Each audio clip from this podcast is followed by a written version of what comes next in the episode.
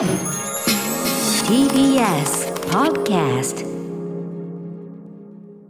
はい金曜日になりました。山本さんよろしくお願いします。山本さんお願いします。はい私宇多丸は金曜日はねちょっと本日はリモート出演でえっと所属事務所からねあのリモートで出てるんです。今 Zoom 越しにあの出てるんですけど、はい。やっぱ白っぽい服着てるとあの Zoom の合成画面がなんていうの？あの一体化しちゃって、はい。なんか顔だけ浮いてるみたいになっちゃう。今日割と白っぽい服着てるんで、はいあのダメですね。ということであの背景を消消すとこの状況ですよ。このああのズーム画面の中でももう多分突出して味気ないですよね。こんなザ事務所うい。ん、事務所だしさなんていうの？なんですよね。なんだろうね。窓窓窓はありますみたいなさ。窓はついて必要なものだけありますみたいな。窓開けたところで向かいのビルなんですよこれ。だからねこんな殺風景とはこのことですよね。明かりも蛍光灯だし今時ほらみんなズーム画面さやる人はめちゃくちゃ凝ってるもん端系とかすごい凝ってるじゃない。プロデューサーはいそうそうそう、みたいののがある中でやっぱ今改めて思いましたね。これはダメだと。そうですうん。ねそっけないなとうん。はあそのそっけなさというのがやっぱりそのなんていうの山本さんをスタジオに一人置いてね、はい。やっていることのそっけなさにつながっているようにちょっと思われても仕方ないかもしれませんよねこれはね。お。気づきですか。あ お気づき気遣いが気遣いがなく見える。昭和のね事務所これでそうね照明照明とかで変わんのかもしれないけどただあのあんまりあのハシピーのさあの Zoom 画面みたいにうん。暗くすると僕あの原稿とかも見なきゃいけないから、はいはい。それなりにこうこうとたかないとやっぱり見えないんですよ。サングラスもしてるし。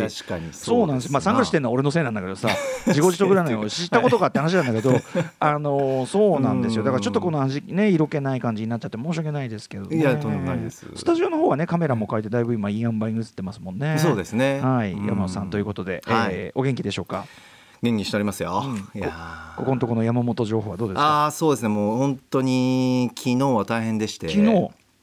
広尾であの中継コーナー担当してるんですけど、ええええ。まあ、行き先が山梨県のうん。富士河口湖町というですね、うんうんうん。ところでもう朝の5時6時ぐらいに現地に着きまして、深夜出発して、はい。芝桜祭りというのを伝えまして。芝桜祭り。芝桜綺麗ですよってことなんですけどね、シンプルに。綺麗綺麗。それ見れたの？あ見られました。それを中継で伝えるという、それいいですね芝桜はい。まあ、その後がもう、うん。会場ものすごい人なんですけど、はい。もう渋滞という洗礼をですねすんごかったですよ。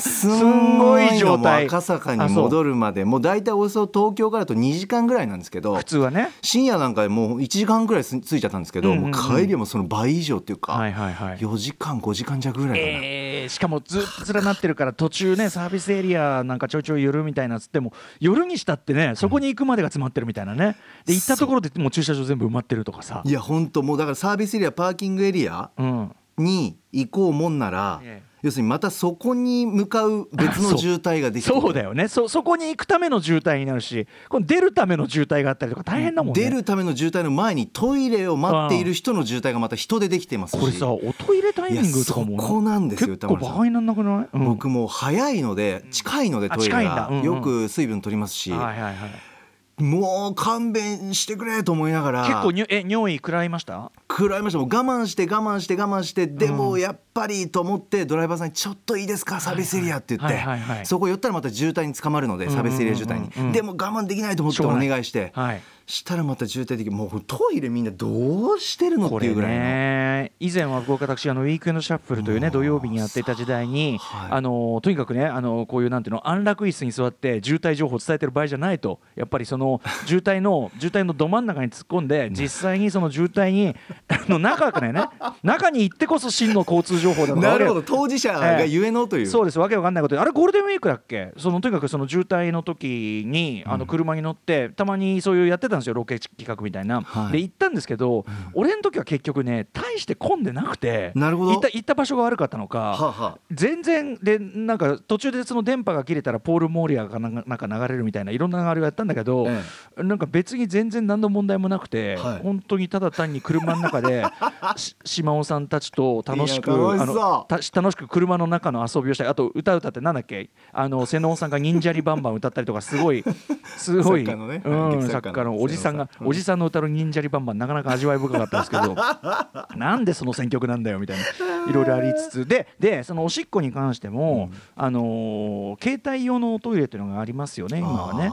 でそれを要するにやっぱ渋滞にはまった時のためにやっぱりこれも実際にパーソナリティとして使ってみないと分かんねえだろうということであの最後にそのするというくだりをね設けたんですよ。ああそうですか、えーあの別にそこまであのトイレに行けないほどの渋滞じゃなかったんですけど、ええええまあ、とにかくやってみようということで、体験だと。で私したんですけども、はなんでしょうかね私のこの使い方が良くなかったのか、ええ。あのちょっとあふ溢れてきちゃって 量が多かったのかなんなのかあ溢れてきちゃってどんどん。あそうですか、えーあれ？みたいな。あれあれあれ？みたいな。でちょっとこうあーついちゃったみたいになって、はい。島田さんのちょっと服とかに引っ掛けちゃったりして。そうなんです。でも島田さん私気にしないかなんか言ってて。まあいろん歴史持ってる方ですからね。歴史わかんない。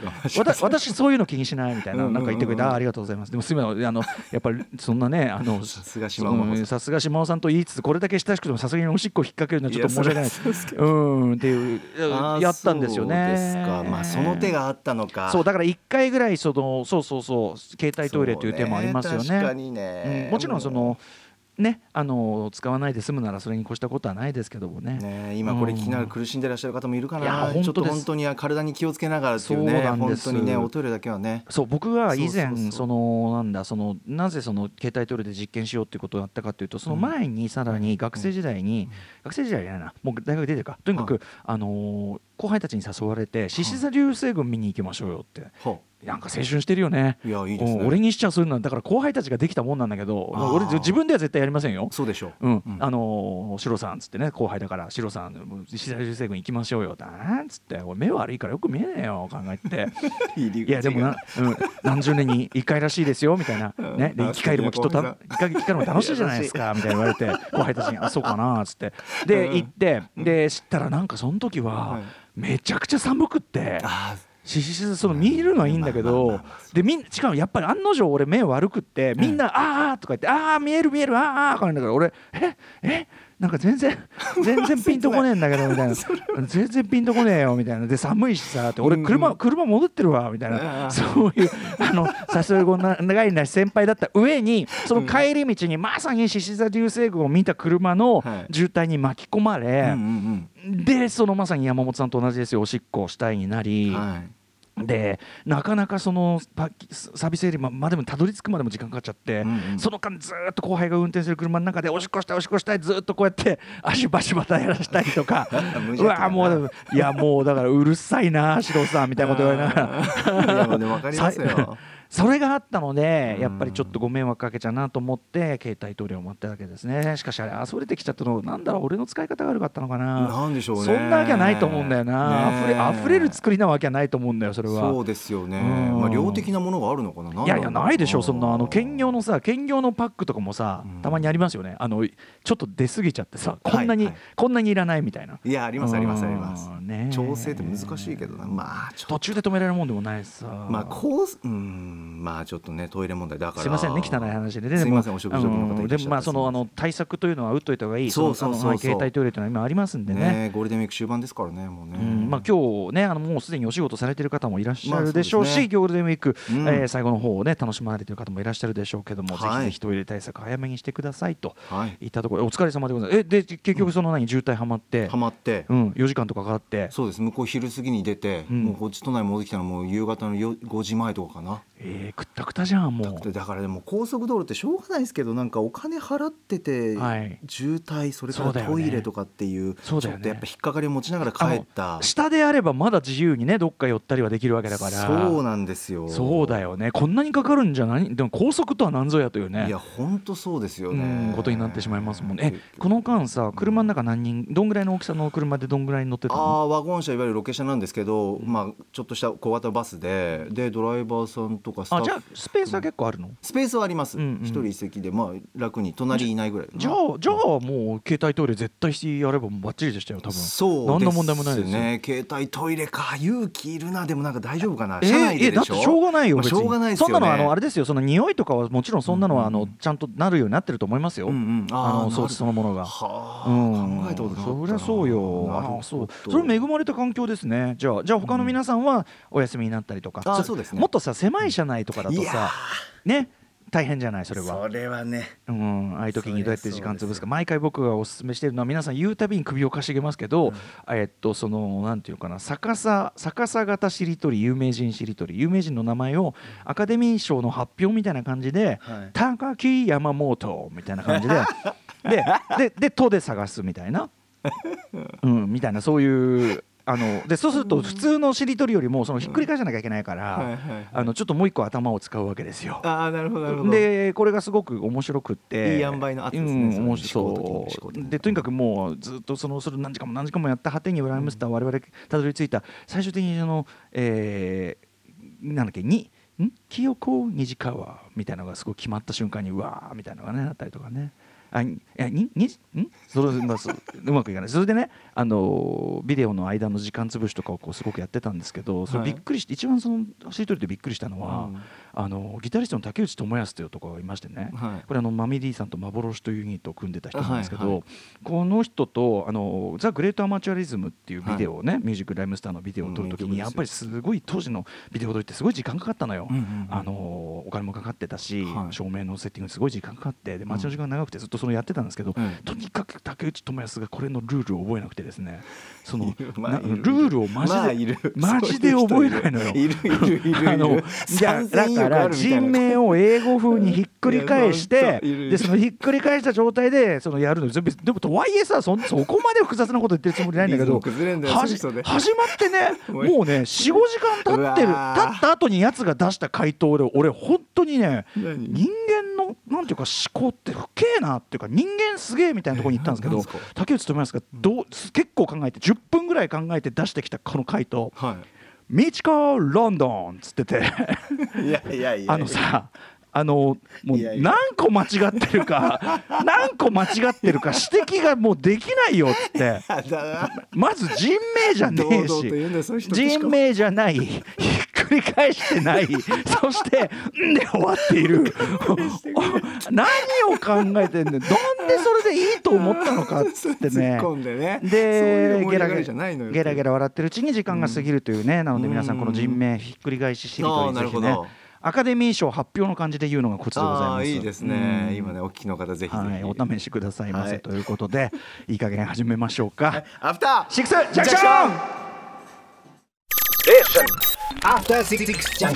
5月6日金曜日時刻は6時13分です。ラジオでお聞きの方もラジコでお聞きの方もこんばんは。TBS ラジオキーセーションにお送りするカルチャーキュレーションプログラムアフターシックスジャンクション通称アトロクです。はい、えー、パーソナリティは本日所属事務所カースタプレイヤーズ会議室から出演しておりますライムスター歌丸です。そしてはい TBS ラジオ第6スタジオにおります金曜パートナーの TBS アナウンサー山本貴明です。さっき間違えました、ええあのー清だからにじあのに清川虹子さんですよね。だからに虹子清川だったんででで2ってなかなかないのよ。2で始まる名前の人っていないじゃない。確かに。そう、ん。なので珍しい。虹子清川が出た時にうわーってなったっていうのが 印象的なのとやっぱりミチコロンドンですよいねやただそのただねそのミチコロンドンがあまりに強烈すぎてなんかその後やっぱりそれ以上面白くはならねえなってことになりなるほど。うん、ちょっとミチコロンドンを超える回答はねえわってことになってちょっとね。山作ったんだなはい、竹内智康さん、お元気でしょうか。ね、ハンバーグ、ハンバーグとか、そういう子供が好きな食べ物ばっかり食べてる男。あそうねですか、はい、結婚披露宴で、どんなに いい食べ物が出ても、わざわざそういうハンバーグとか。まあ結果うまいからなそそういうのに変えてもらって食っている男。竹内智康、お元気でしょうか。情報ありがとうございます、え。ーはいそんなこんなでね。うん。私はと言いますと私はっていうかまあこの番組ずっとやってたんですけど、はい。あの最近のあれで言うとあのアジアンドキュメンタリーズのねバの,、あのサトシさんねあの月曜日のご出演いただいて、はい。あのいろいろためになるそのドキュメンタリー特に今はウクライナ支援のあれで、あのウクライナ特集のやつまあ普段はアジアンドキュメンタリーズなんでウクライナの作品とかはないんだけど、はい。えー今は特別にそのウクライナ危機のねあれで、えー作品を見るだけで募金になりますよというのをやられててというね、あとそのはい。はい、シネマチョキタバタというところで、ピアノという作品はね、今あの上演もしてますよなんて話をこの番組でやりましたけどそこであのアジアンドキュメンタリーズで今あのプーチンの帝国というタイトルでだから本当にこのタイミングに合わせてですよね。大体アジアものしかやらないんだけど、まあ、特別にそのご時世に合わせた作品今プーチンの帝国という特集で3本今上がってて。でそのうちの1本見たんですよ、ロシア VS ロシアってやつで。えーこれすごい面白かったです。えーとね前に僕あのこの番組で話した BS 世界のドキュメンタリーというやつでまだこのウクライナのこの事態がなる前に、えっと、ロシアの国内でその参政権要するにその実際に政治に参加して何とかしようというふうにしている若い女性のドキュメンタリー見てそれが面白かったという話を番組でしたんですね。うん。でその時にもすごく問題になっていたのが結局立候補するにしてもあのロシアの今の政治システムって立候補する際に政府の公認がいるんですよ。うんうんそれってその選挙システム根本がつまりその現行の体制が認めた候補しか出さないっていうことはもうそれ自体すでにもう選挙としてどうなのっていうことなんだけどうんうんうんうんでそのしかもその選挙人のその選考システムがすごいこう厳しいというか。うんうんあれでで、まあ、その次々とそのすごく志を持ったななんでその若い女性たちがそうやってやってるかといえばそもそもずっといたその男性の政治家たちっていうのは粛清されちゃったり、えーあるいはその各国外に出るしかなくなっちゃってみたいな感じでで女性たちが立ち上がってでもすごい頭のいいもう立派なかっこいい女性たちですごくあのこういう人がいるならいる国ならって思えるんだけどやっぱりシステムにすごく阻まれるという、それが BS ドキュメンタリーのドキュメンタリーだったんですけどでそんな感じで、あのーなるほどなと思っているところに今回のドキュメンタリー「ロシア VS ロシア」って。これ要するにまあロシア国内の中でも今実際我々ねこういう状況になると情報も遮断されてるし、この前もたまに触れますけどそのロシアの中の人ってでも中には、ね、もちろんそのこのプーチンの体制とかいろんなやってることやっぱ良くないっていうかその絶対に自分は賛成したくないという人はいっぱいいるはずだけど体制に阻まれちゃって、まあ、要するにこうなってしまってはもう遅いということでもあるかもしれないけど国というのが、あのあるなという話がちょいちょいしてますけどまさにその話で、えっとで選挙のそのシステムの話もとかも出てくるんですよね。でものすごい数の候補者が弾かれるみたいで,、はい。うん、でそもそもその選挙に出ることもできないしで選挙そのものも例えば途中で出てくるのはねその選挙管理委員みたいなその地域の人たちがはい。こう箱持って、えっといろんなそのなんていうの？あ団地みたいなところ行って、はい。で選挙に行くことができないご高齢の方にその投票してもらうという、まあ、そのなんていうの在宅投票みたいなシステムで、まあ、選挙管理員みたいな人が箱持って実際行くわけですよ。うんうん。でそれいいんだけど、あのーすごいそれでこうなんていうのかな誘導してるっていうかえ？そういうお年寄りを。でそれなんでそれが取れてるかっていうとそのやっぱり若い志持ったその女性の活動家が、まあ、そのちょっとこうなんていうの共産党員ですみたいなことを言ってっていうかなんかその別のその党の政党の員のふりしてそこに参加して取ってるんですけどで誘導してるのもあるしあともう一つはやっぱりあのプーチン政権支持派層ってどういう人かっていう時に、まあ、いろんな層の人いると思うんだけど、一つはやっぱり、あの旧ソ連時代を知っているというかその時代も生きてた人で,、でやっぱりあの頃のが良かった。例えばそのあの共産主義体制が壊れた後に、まあその自由化という名のみのもとにいろいろ国内が混乱したということイコール、その結局世の中自由になってもいいいことなんかないじゃないかとあるいはその西洋化されてもいいことなんかなかったじゃないかっていうふうに考える人たちがいて、で昔みたいなある種全体主義的な体制を求めてる人っていうのがいるっていう。そこもすごい出てきててだからまあある種プーチンその支持層みたいなのの、まあ、いろんな層いると思うけど一つの形みたいなのが出てきたりとかなるほどなみたいなのも。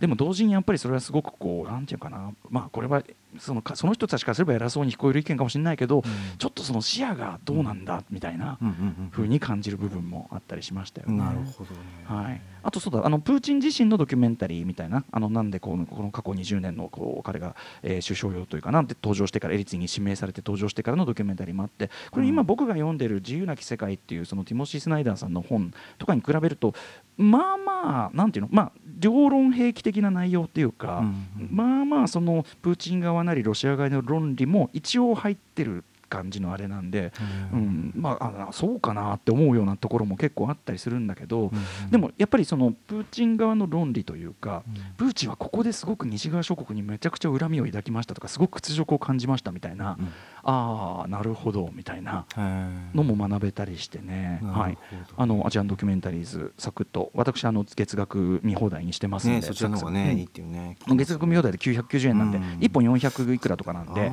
あはい、入っちゃった方が早いな。1日1本アジアンドキュメンタリーズなんてねいつも言ってます。ねおっしゃってますよね。うんこのこのタイミングだとねどうしてもそのウクライナ関連とかそういうロシア関連のやつの話今しちゃってますけど、うん。あの基本はそのアジアの関連のあれだしあの重たいもんばかりじゃなくて例えばこう、音楽アーティスト各国のそういうアーティストのやつとか、あの全然あのもっとなんていうかなちゃんと後味がいいようなやつもいっぱい入ってますし、ええいろんなジャンルをね。そうそうそう、まあもちろんねこの番組いろんなコンテンツで進めててそのあれですけどもでもその中でもやっぱりなんていうかな打率って言い方はものすごくさ貧乏くさくて嫌ですけど、あの、見れば着実に勉強になってドスンとくるものがあるっていうかはい、アジアンドキュメンアジアンドキュメンタリーもそうだし、まあ、僕その BS 世界のドキュメンタリーとかやっぱやっぱいいよね勉強にもなるしねみたいな感じがすごいしてますよね。